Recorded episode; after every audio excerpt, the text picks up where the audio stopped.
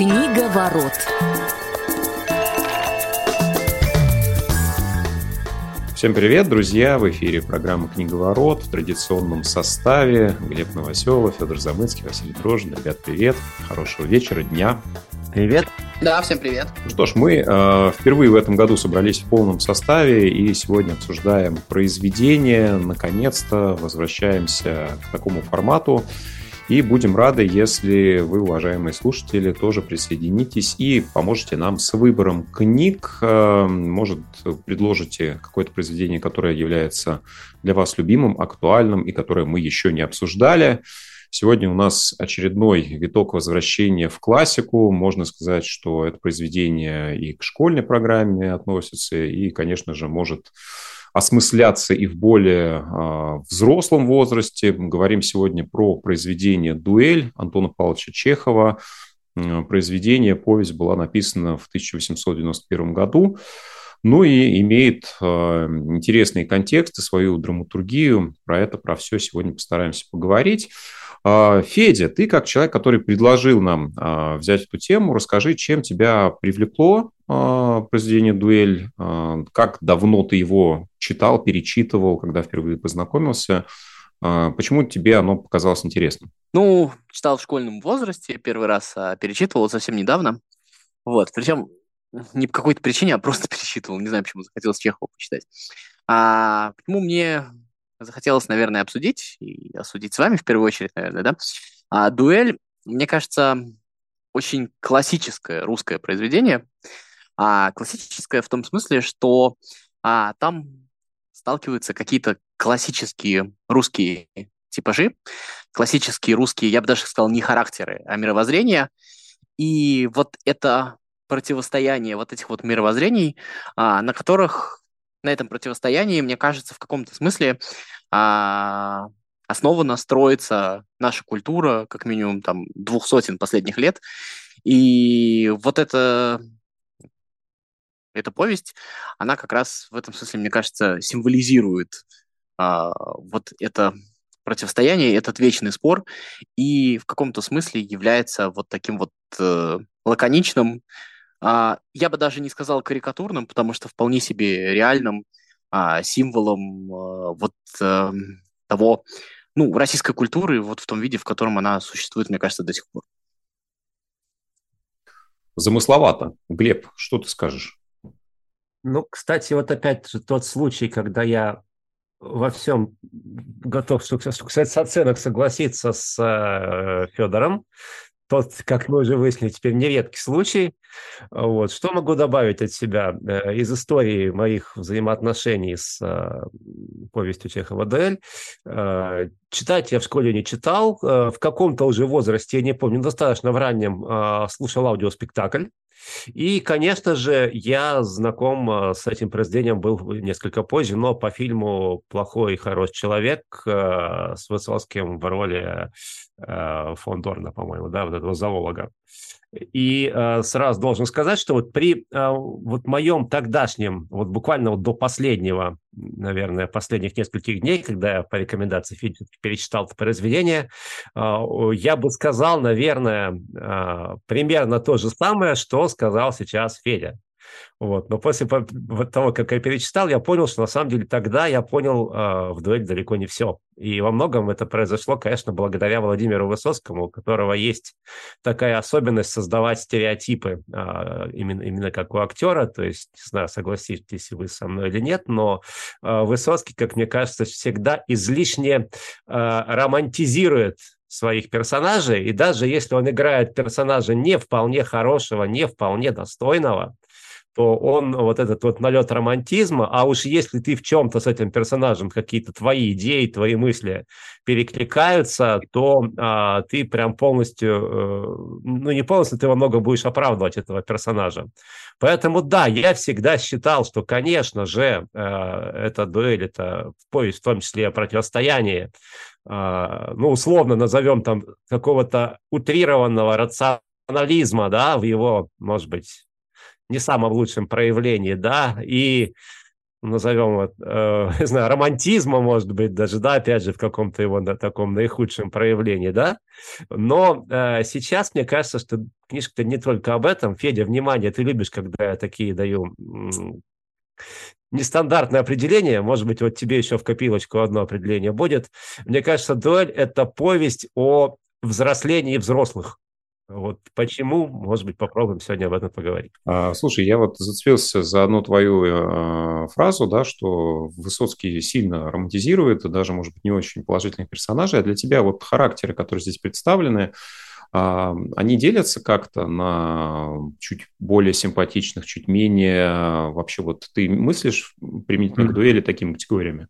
Э, ну, э, слушай, для меня, конечно же, вот применительно к дуэли, я говорю, что до последнего времени, там, несмотря ни на что, мне, естественно, вот, э, условно говоря, я не мог воспринимать персонажа Лаевского, да, то есть не иначе, как морального урода такого, да, то есть я к нему соответствующим образом относился. В общем-то, отношение у меня не изменилось, но у меня несколько поменялось отношение именно вот к персонажу, которого играл Высоцкий, вот, к зоологу фон Корн, по-моему, да, его фамилия? Фон Корен.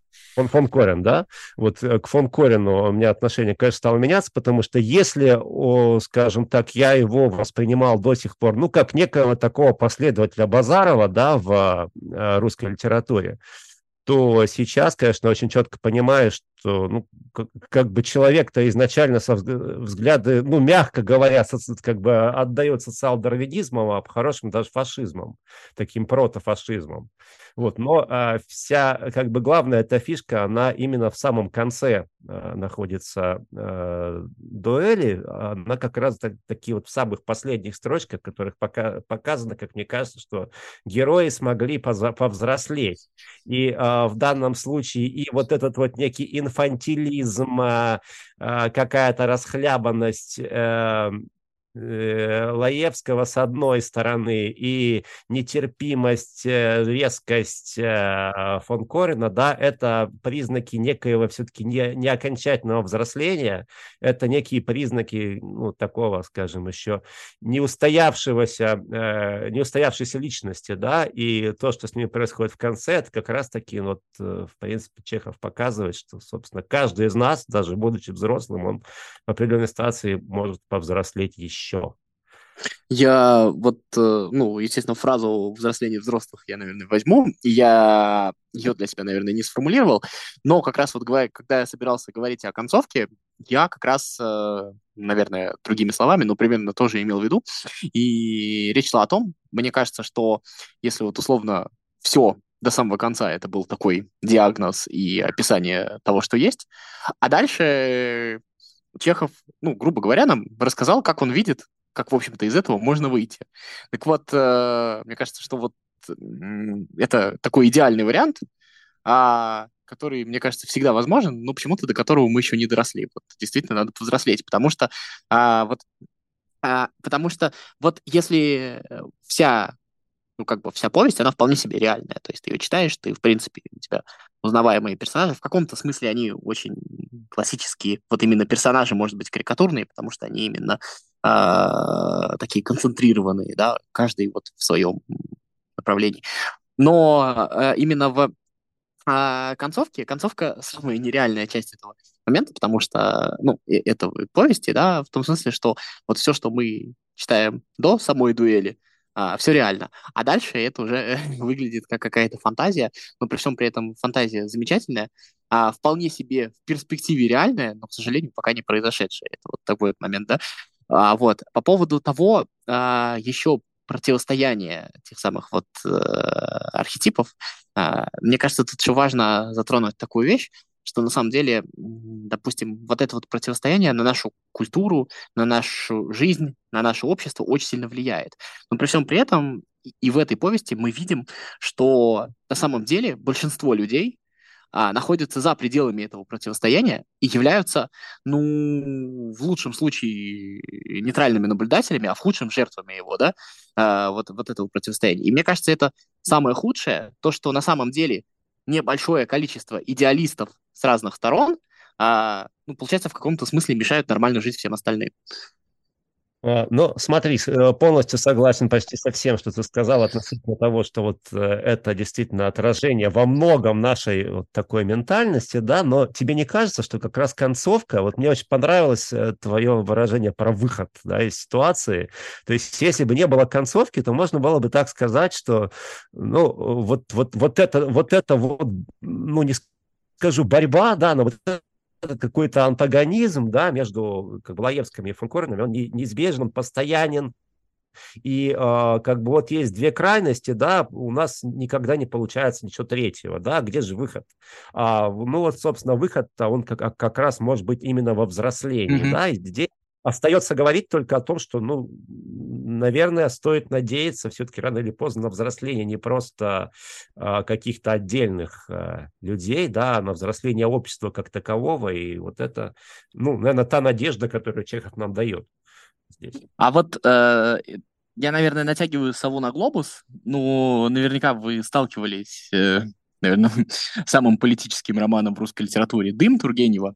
И вот э, я когда читал, у меня возникает ощущение вот в дуэли, что такое ощущение, как будто Чехов придумал концовку к дыму. Ну, то есть вот в, э, в дыме этот антагонизм, он остался, вот то, что ты говоришь, вот этой концовки не было.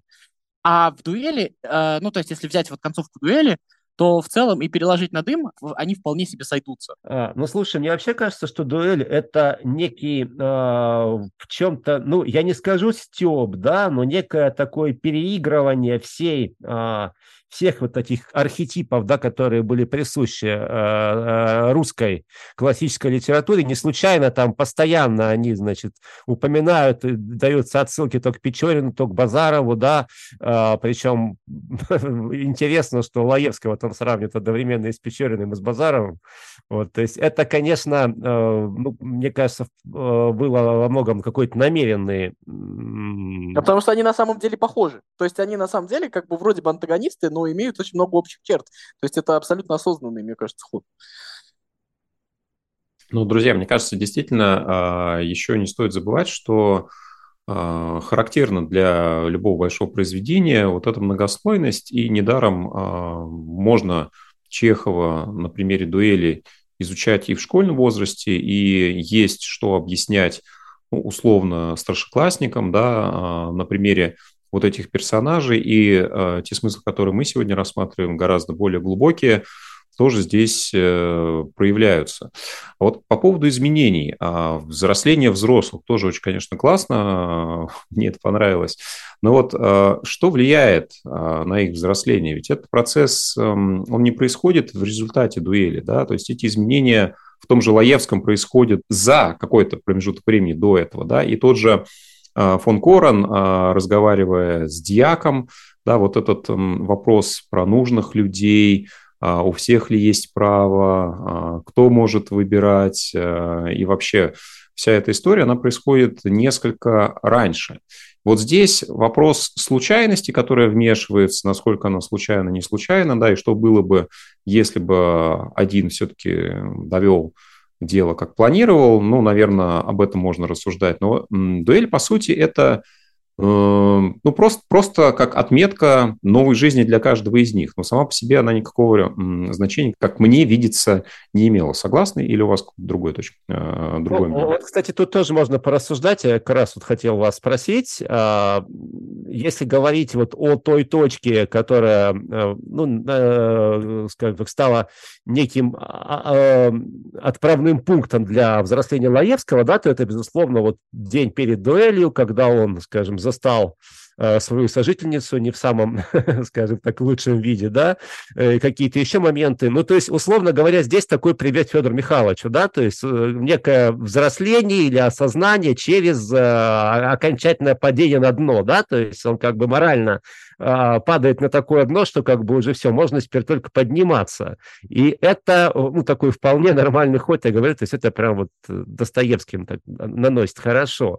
А вот момент взросления, вот, ну, я уже буду пользоваться своей собственной терминологией, да, э, взросления или перерождения, если хотите, фон Корена, он э, не вполне понятен. И не вполне понятно, как это с ним случилось, потому что вот он момент дуэли, э, вот этот разговор э, фон Корена с Деканом, потом сразу же проходит несколько месяцев, и там уже, ну, в общем, подводятся какие-то итоги. И с первым, и со вторым.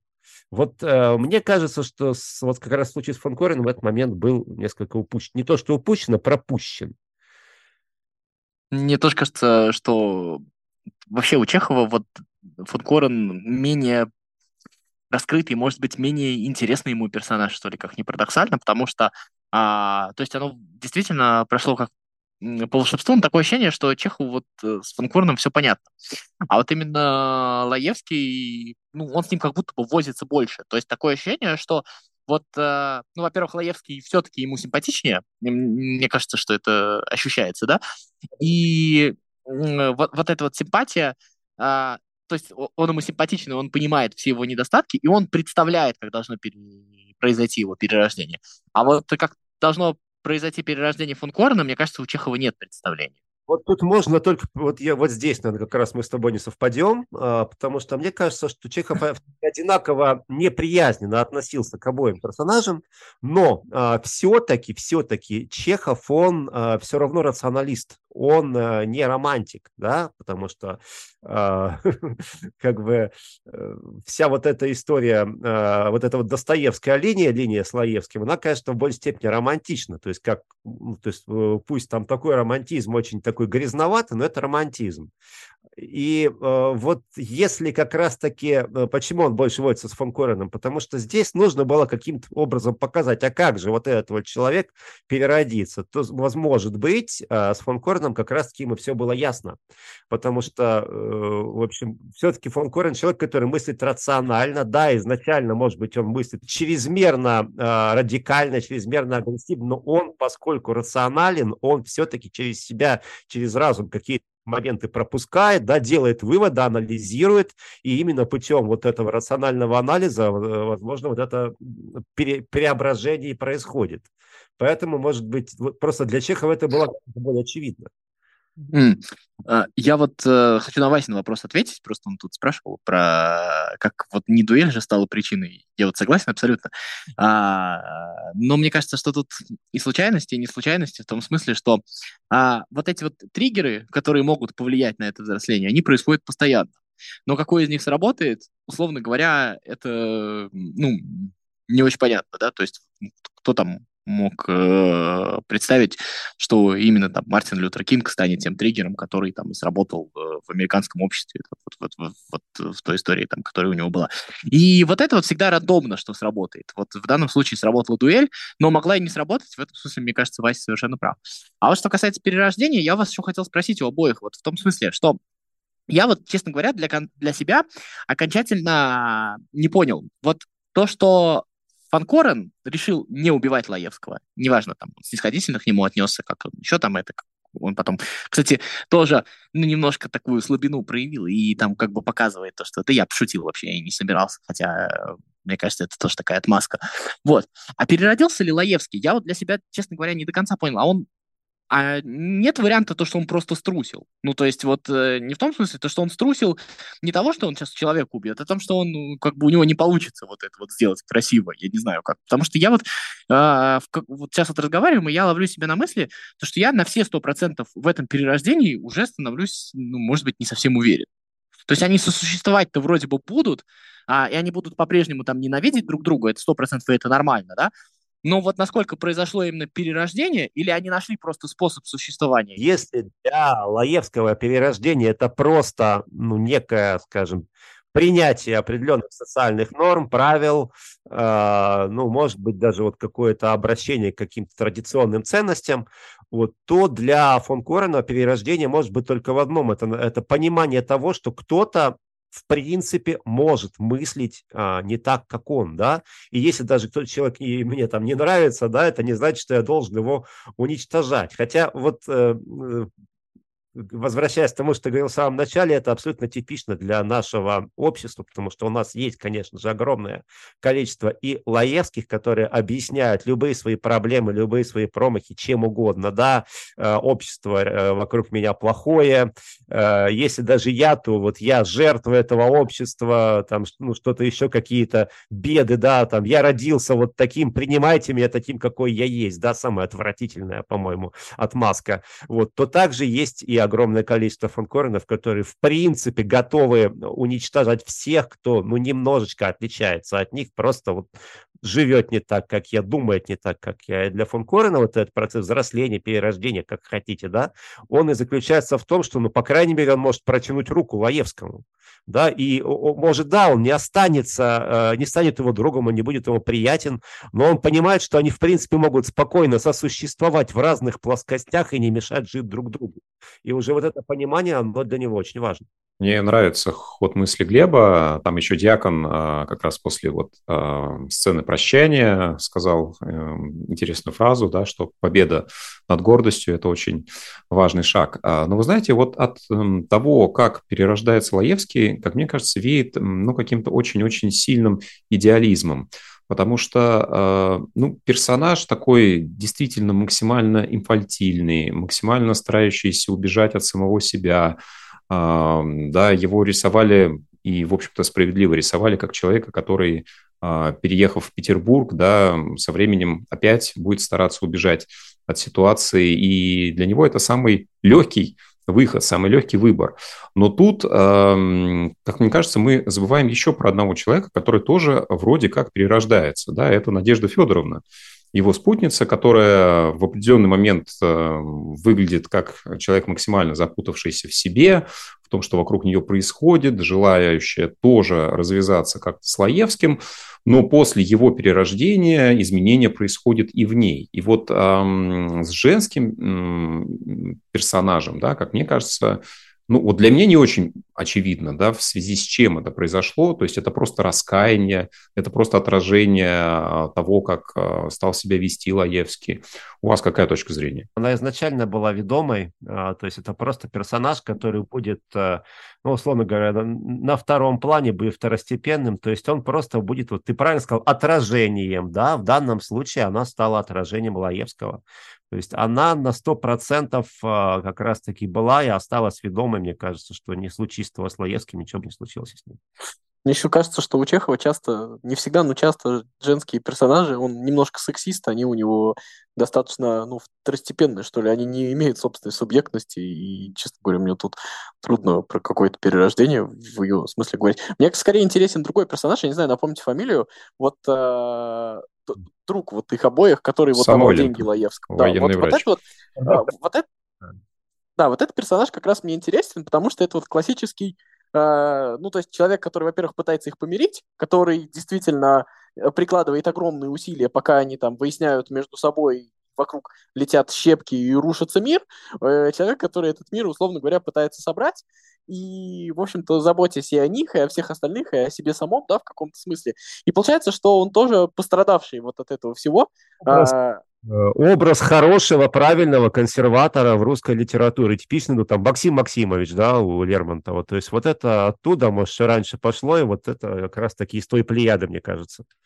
Да, притом не агрессивного, а вполне себе вот такого, ну, вот именно не агрессивного консерватора, я имею в виду. То есть э, человек, который как бы э, давайте сядем э, и поговорим вот это вот. И вот это человеколюбие, то есть которое у него есть к обоим, оно, конечно, очень симпатично. Ну вот скажите, насколько такой образ э, того же Самойленко, он э, положительный, да? По сути, не является ли он питательной средой для таких же Лаевских, а, потому что ведь Лаевский в нем видит а, человека, который и поможет, и попробует разрешить его ситуацию. И, в общем-то, ну, честно говоря, не знаю, мне вот э, Самойленко не кажется прям таким уж э, добродушным, э, хотя он рубаха парень для всех, но вот, ну, не знаю, для меня это неоднозначный какой-то характер такой.